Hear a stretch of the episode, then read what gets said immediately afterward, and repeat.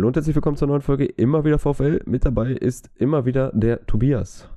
Hallo. Und heute haben wir in der Folge wieder zwei Sichten. Einmal von mir die TV-Sicht und einmal die emotionalere Sicht von Tobi. Er war nämlich im Stadion. Ja, ich meine, beim letzten Mal habe ich es, glaube ich, auch schon gesagt. Ich, ich kann es diesmal wieder sagen. Bin froh, dass ich so langsam meine Stimme wieder habe. Ich wollte dich gerade fragen, ähm, kannst du eigentlich überhaupt noch richtig reden nach so zwei emotionalen Spielen kurz hintereinander im Ruhestadion? Aber wie man hört, wie man leider hört, seine Stimme ist immer noch da, heißt er kann euch hier gleich ähm, zutexten. Aber ja, also für dich war das dann ja wirklich Sonntag und jetzt dann gestern am Mittwoch zwei sehr, sehr emotionale Spiele und gestern dann auch länger als eigentlich erst erhofft. Ja, ich meine, wir werden jetzt das in Ruhe nochmal ganz aufdröseln. Aber zumindest um es schon mal wegzugreifen, ich meine, beim 2-0 dachten alle, ja, das machen wir jetzt entspannt nach Hause, schießen wir vielleicht noch eine Bude und gut ist. Kommst du pünktlich nach Hause, guckst dir dann noch ein spannendes Spiel zwischen Bayern und Gladbach an, das am Ende gar nicht spannend war. Und ähm, ja, dann lief es ganz anders. Richtig. Also beides lief anders. Das Spiel Bayern-Gladbach lief anders als erwartet und äh, Bochum-Augsburg nach dem 2-0 lief auch anders als erwartet. Aber wir sind jetzt schon wieder mittendrin. Fangen wir am Anfang an und zwar bei der Aufstellung. Wir haben überlegt in der letzten Podcast-Folge, ob Reis eventuell Blum oder Asano rausnimmt. Was es am Ende geworden ist, ist, dass er beide rausgenommen hat. Gleichzeitig hat er Löwen auch noch auf die Bank gesetzt, ihm eine Pause gegönnt. Dafür kam Pantovic. In der Offensive waren es Jimmy und Holtmann. Für Gamboa hinten hat Stafilisis verteidigt. Für Lampropoulos in der Innenverteidigung hat Bella Kotschap verteidigt. Und im Tor stand erstmal nicht Manuel Riemann, sondern Michael Esser. Ich sage bewusst erstmal, weil ihr natürlich alle wisst, wie es danach weitergelaufen ist. Heißt, wir müssen hier gar nichts vorenthalten. Manuel Riemann kommt in der 118. zum Elfmeter halten rein, macht dann aber was ganz anderes. Aber nichtsdestotrotz, die Aufstellung am Anfang war dann doch sehr viel Rotation.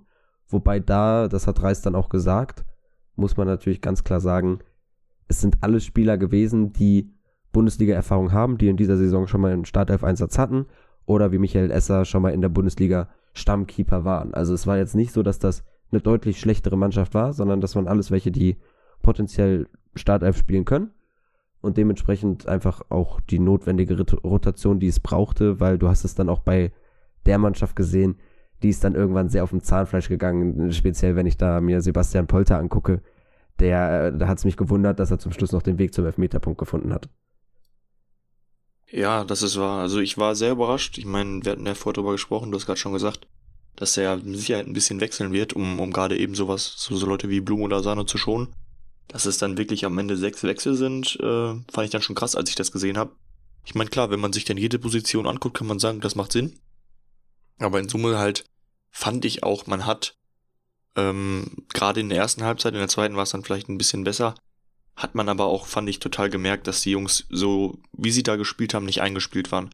Also klar, es war jetzt nicht so, dass wir irgendwie mega schlecht gespielt hätten, aber ich muss auch sagen, unser 1 zu 0, fand ich, kam halt sehr aus dem Nichts. Es war ein, war ein super Standard, eine schöne Standardvariante, die man sich da ausgedacht hatte.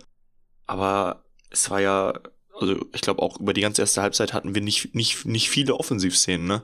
Also es war wirklich so, dass man aus der, aus der besten was gemacht hat und ansonsten hat man nicht viele Szenen gesammelt. Das war also alles in allem nach vorne nicht viel. Trotzdem hat es natürlich gereicht erstmal. Ja, es hat irgendwo im Mittelfeld dann doch so ein Eduard Löwen gefehlt, fand ich.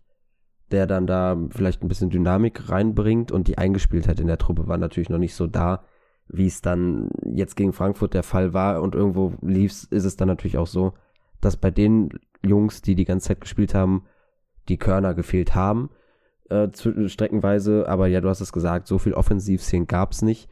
Aber gut, Augsburg hatte auch eine, die dann Esser abwehrt und dann halt Glück hat, dass der Ball zu einem Bochumer prallt, weil er den nach vorne abwehrt und nicht zu einem Augsburger. Ansonsten ist, sieht, er, sieht er da auch doof aus, finde ich. Im Großen und Ganzen würde ich aber schon sagen, dass Esser eine gute Partie gemacht hat. Dann die Szene von, von Milos, wo ich glaube, Staphylidis war es, den Ball schön reinflankt, der ja auch ein sehr, sehr gutes Spiel gemacht hat. Wo Milos dann aber auch im Abseits stand. Ich weiß nicht, inwieweit man das im Stadion mitbekommen hat, weil ich glaube, der Linienrichter hat gar nicht Abseits angezeigt. Also da, das waren so die, die zwei Szenen, die mir in Erinnerung geblieben sind. Und dann kommt halt diese einstudierte Eckenvariante und wieder ist es Staphylidis, der ja dann gezeigt hat, wofür man ihn natürlich auch in der Bundesliga kannte, wofür man ihn auch in Augsburg kannte, nämlich für seine scharfen Flanken mit dem linken Fuß, die er dann sehr, sehr schön vors Tor zieht. Und dann ist da eben Milos Pantovic, der ähm, darauf spekuliert, dass der Ball durchkommt und das 1-0 macht. Jetzt, ob es verdient war oder nicht, sei dahingestellt. Ich glaube, zu dem Zeitpunkt hätte es auch einfach weiter 0-0 stehen können zur Halbzeit. Also das wäre dann äh, am gerechtesten gewesen. Ja, ich fand halt auch vor allem bei Augsburg, die hatten ja irgendwie noch eine Szene, wo die einen Freistoß über die Seite kurz gespielt haben und dann gefährlich vors Tor kommen. Die hatten wirklich mehrere Szenen, also auch in der zweiten Halbzeit waren da noch ein paar von. Die haben an sich, so vom, vom Ansatz, haben die sich super in, in gute Abschlusspositionen gebracht. Aber dann, ähm, jetzt mal die Verlängerung ausgeklammert, da hatte Esser ja dann schon noch ein paar Mal was zu tun. Aber davor fand ich halt total oft dann einfach, keine Ahnung, wie viel Meter übers Tor geballert. Also, dass es dann im Abschluss selber nicht gefährlich wurde, aber es war jetzt nicht so, dass man überhaupt keine Abschlussszenen zugelassen hätte. Da hat Augsburg sich schon einiges erarbeitet und ich fand gerade in der ersten Halbzeit, die haben halt äh, Staphylides auch viel zu tun gegeben. Also da waren viele lange Bälle auf seine Seite und das hat er an sich gut gemacht. Und ich muss auch sagen, er hat ein super Spiel gemacht, hat ja die Vorlage auch ähm, beim, beim 1 zu 0 gemacht. Nur was man halt auch bei uns, fand ich, so ein bisschen im Aufbauspiel nach vorne dann gemerkt hat, er ist halt einfach Linksfuß und auf der rechten Seite, also der hat ja nie oder kann er natürlich auch nicht gut, wenn er Linksfuß ist, mal einen Ball re rechts an der Linie entlang gespielt. Das hat uns halt, glaube ich, in der Offensivbewegung über rechts auch so ein bisschen gehemmt. Ähm, da ging halt wirklich dann nicht so viel. Ja, das stimmt. Das hat auch der Kommentator erwähnt, war jetzt am Ende nicht so schlimm, weil ich glaube, wenn er offensiver steht, dann kann er hinten nicht mehr so viel zumachen, so wie er es dann gemacht hat. Aber ja, er wirkte auch dann in der zweiten Halbzeit, als Danilo raus war, trotzdem nicht wie jemand, der viel nach vorne gehen könnte über die Seite. Also, dass das eher so sein Spiel ist, sondern dass er sich auf die Defensive konzentriert und dann halt den anderen Außenverteidiger, der den offensiven Drang lässt. Muss man mal gucken, weil eigentlich hat er ja natürlich auch Stärken in der Offensive. Ich habe es gerade schon angesprochen, die Flanken mit dem linken Fuß, die können dann auch nochmal eine Waffe werden. Seine Standards waren super, zum Schluss wurden sie dann ein bisschen schlechter. Aber an sich, also wirklich, Stuffy hat ein geniales Spiel gemacht und hat sich dafür halt eben auch dann dafür beworben, möglicherweise in die Startelf zu kommen. Aber muss man halt auch sagen, Gamboa hat es nach seiner Einwechslung nicht schlecht gemacht und Danilo hat es sowieso nicht schlecht gemacht. Ja, bei Danilo war es irgendwie so, dass die Muskeln wohl ein bisschen verhärtet waren dann und er deswegen dann auch raus ist. Dann, dann hat Stavlidis ja die Seite gewechselt, als Gambo reinkam. Ähm, muss man dann mal sehen. Ähm, man hat ja bis jetzt noch nichts gehört. Wer jetzt, äh, also man hat bei vielen gemerkt, dass sie total platt waren. Auch verständlich, wenn du erst am Sonntagabend 90 Minuten gespielt hast und dann nochmal äh, 120 oder zumindest einen großen Teil davon. Ähm, ich meine, bei, bei Gambo waren es 60, bei anderen dann äh, ein bisschen weniger, aber die haben halt schon. Ähm, ich meine, das ist der Nachteil. Also na, es wurde natürlich rotiert, um ja, dann äh, denen, die platt waren, erstmal, um die erstmal rauszulassen. Umgekehrt muss man sagen, wenn du dann in eine Verlängerung musst, hat das am Ende auch nicht so viel gebracht, weil dann doch alle irgendwie lange spielen mussten, ne? Ja, das stimmt. Also, ja, ich hab's ja schon gesagt, du hast es dann halt auch bei den Leuten angemerkt, die da nochmal die ganze Verlängerung gespielt haben, dass die auch einfach nicht mehr können. Also so ein Polter, der ist für mich jetzt schon wieder ein Kandidat, der eigentlich dann auch mal seine Pause kriegen könnte gegen Gladbach. Dass du da halt irgendwie umstellst. Wer mir gut gefallen hat nach seiner Einwechslung, wo ich nicht das Gefühl hatte, dass ihm die Kräfte fehlen, war ein Asano. Äh, war, war Asano, der da ordentlich Dampf gemacht hat. Gamboa auch nicht so dass der da irgendwie äh, geschwächelt hat. Lampropoulos fand ich auch gut. Also dem hat man angemerkt, dass er Selbstvertrauen hat mittlerweile nach den letzten Spielen. Hat da äh, gut abgelaufen, viel aufgeräumt. Bella Kotsch, Und wieder aggressiv auch nach vorne geschoben. Genau, ne? genau. Bella Kotschap muss ich sagen, ich fand, er hat kein schlechtes Spiel gemacht. Aber irgendwie habe ich momentan das Gefühl, dass bei ihm ein bisschen der Wurm drin ist. Da, weil manche Szenen waren nicht so optimal, aber im Großen und Ganzen fand ich, hat er eigentlich auch ein gutes Spiel gemacht muss man dann halt gucken, wie da jetzt seine Entwicklung weitergeht. Hoffen wir, dass er aus diesem kleinen Tief, was er eventuell gerade hat, schnell wieder rauskommt, weil auf lange Sicht soll das natürlich unser Stamminnenverteidiger sein. Aber Lampropoulos hat also auch wieder ein ganz neues Gesicht gezeigt, vor allem im Vergleich zum Anfang der äh, Saison. Ja, also bei Bella Kotschap ist ja, kam ja noch dazu, der ist ja dann am Ende ein bisschen verletzt rausgegangen.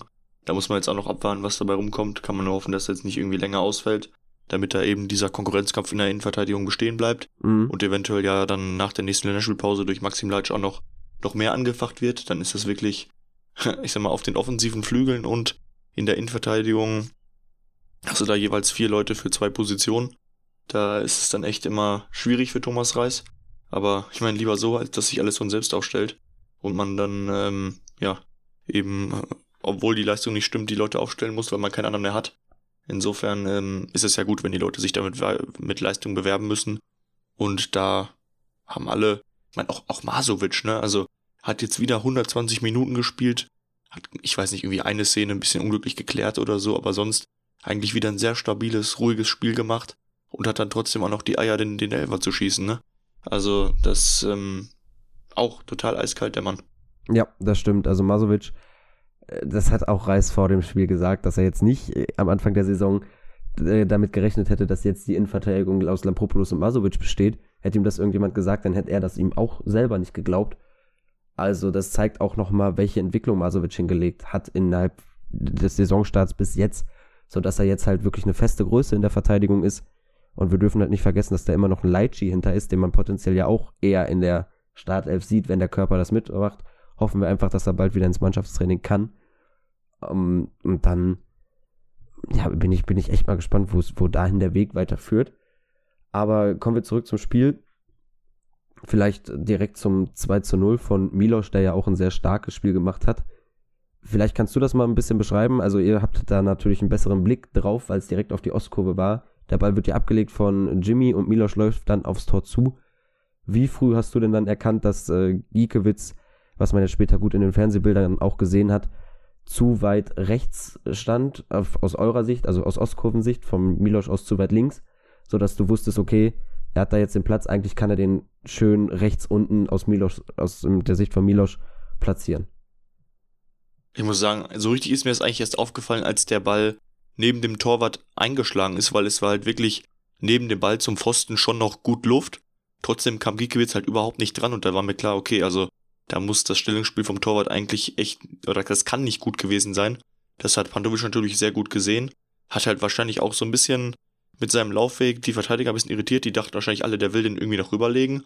Und dann hat er plötzlich die, den Platz in der Mitte gesehen und hat das absolut Beste draus gemacht. Und ähm, da, äh, ja, es war ja auch, klar, ich meine, er war jetzt nicht ganz im Winkel der Ball, aber trotzdem ein schöner Schlenzer so vom, vom Rand des 16ers.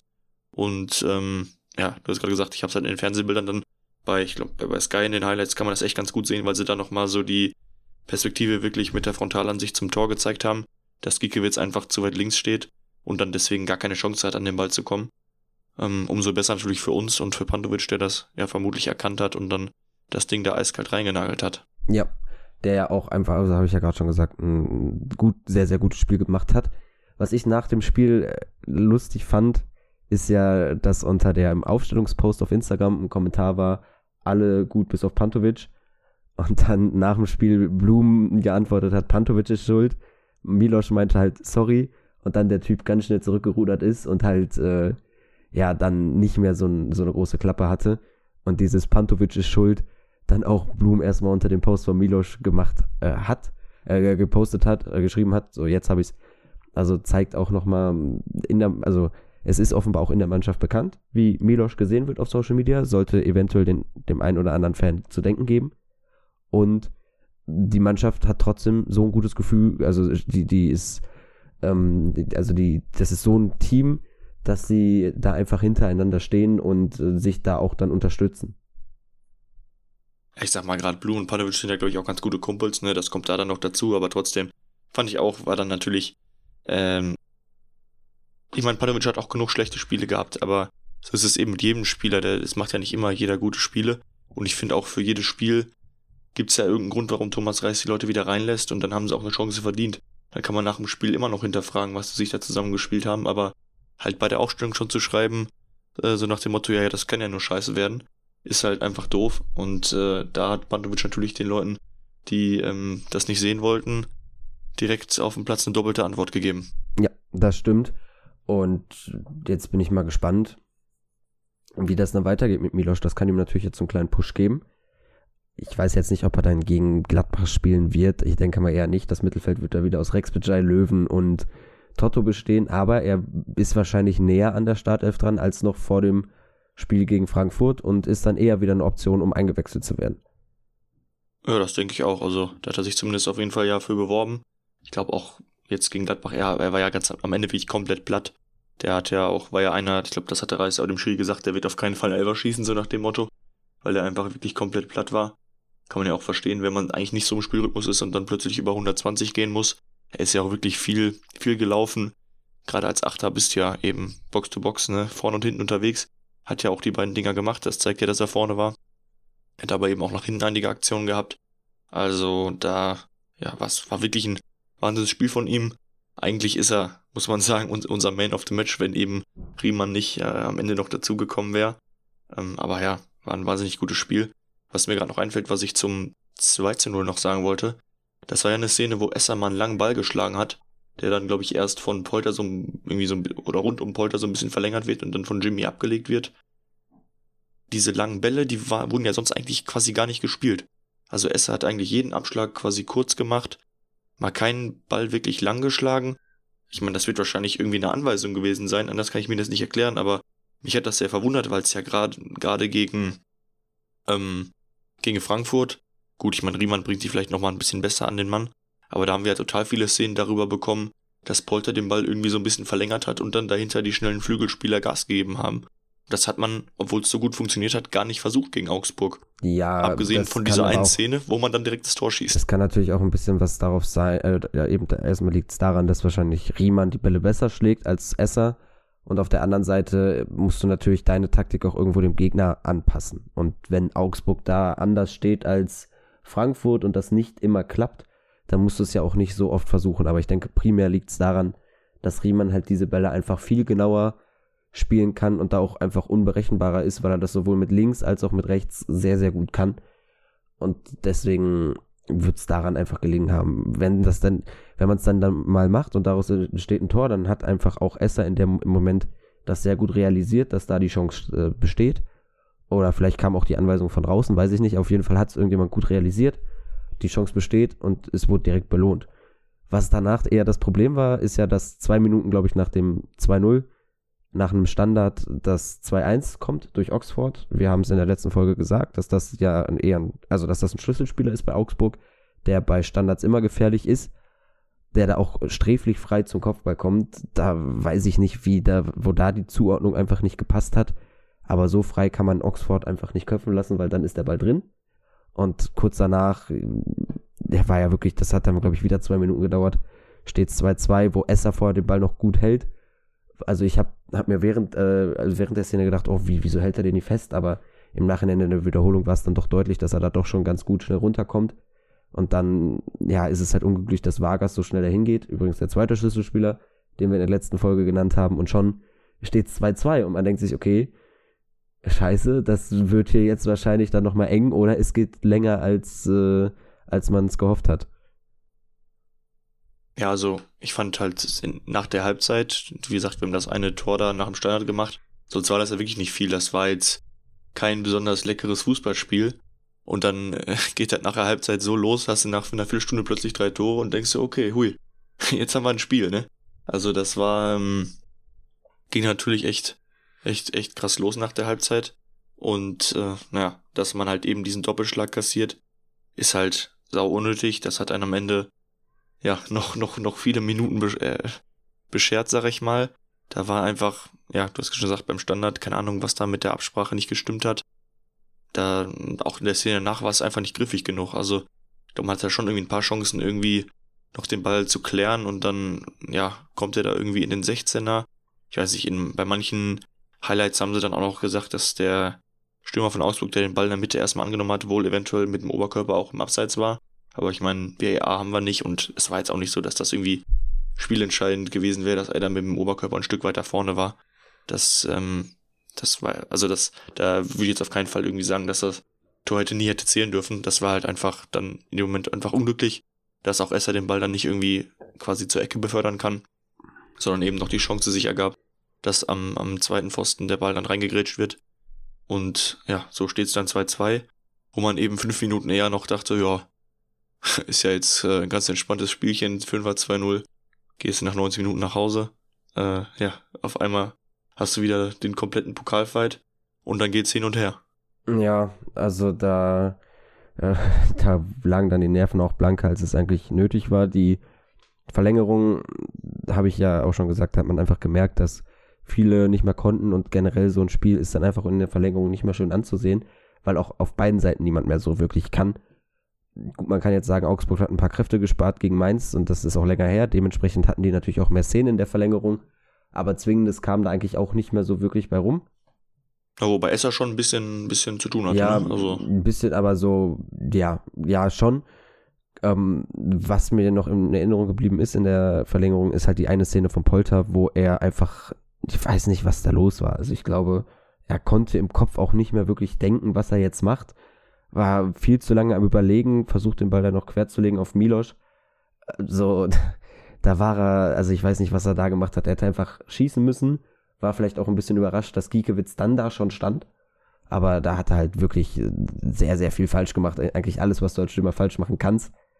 Und ja, hätte da vielleicht dann einfach auch das Elfmeterschießen, äh, Elfmeterschießen einem ersparen können. War da nicht so. Und in der 118.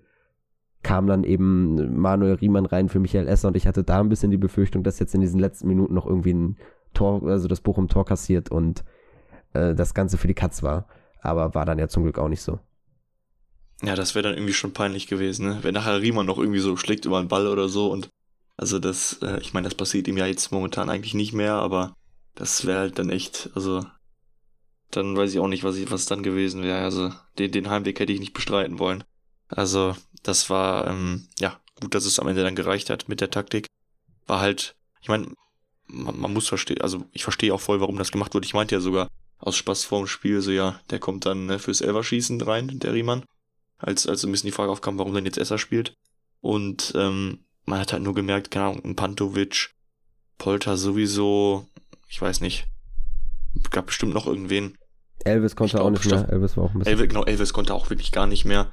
Da hätte man halt schon irgendwie noch einen Feldspieler für einwechseln können. Aber ja, das, es war halt irgendwie klar, das dass es aus Elverschießen hinausläuft. Das Konferenz danach auch gesagt. Also es wurde dann angezeigt von Milos, dass er nicht mehr kann. Elvis konnte auch nicht mehr, aber er wollte es halt irgendwie über die Zeit bringen, sodass man das dann halt mit Riemann machen kann. Er hat es dann auch Esser in der Halbzeitpause gesagt, dass er das jetzt plant.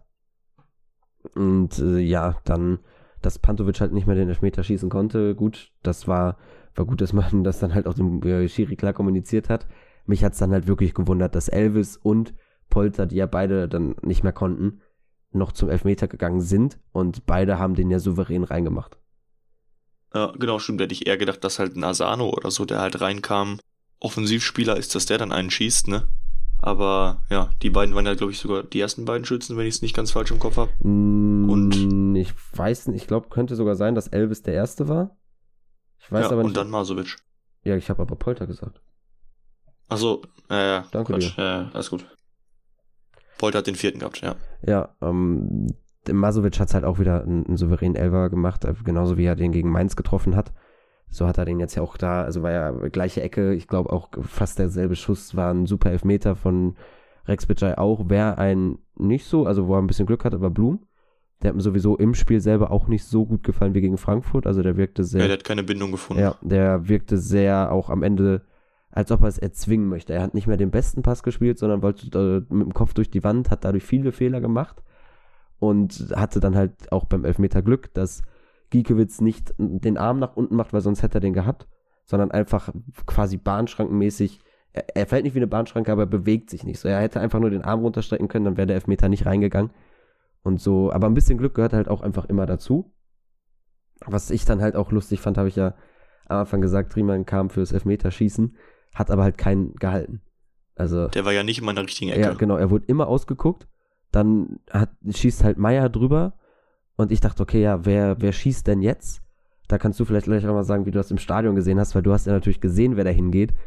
Aber ich dachte, okay, wer schießt denn jetzt? Ich wusste zu dem Zeitpunkt nicht, okay, dass Milosch nicht schießt.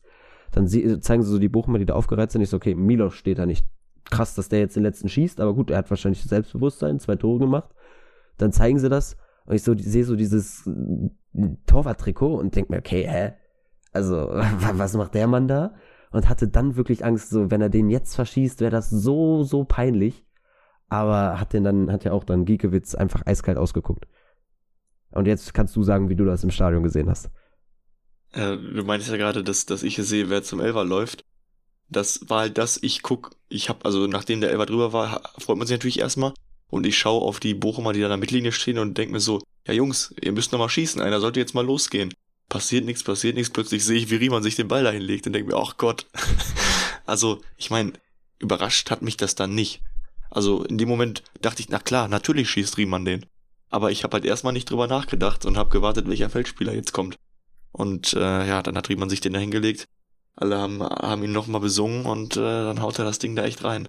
Und läuft wie ein Bekloppter durchs Stadion. Also, ja, ja der, der, wusste gar nicht so wirklich, wohin. Also der hätte, glaube ich, drei Runden durchs Stadion rennen können, hätten die den dann nicht irgendwann eingeholt. Ja, ja, erst ist er ja Richtung N1, N2 in die Ecke reingerutscht, dann wieder aufgestanden, einmal quer gelaufen, ähm, hin und her gesprungen. Äh, Lambro hat ja dann auch so, äh, irgendwie wollte ihn so festhalten, dann ist dann auch so ein Bild entstanden, das so ein bisschen an äh, König der Löwen erinnert. Ne? Ja, was Polter dann da gepostet hat. Ja, ja, also echt.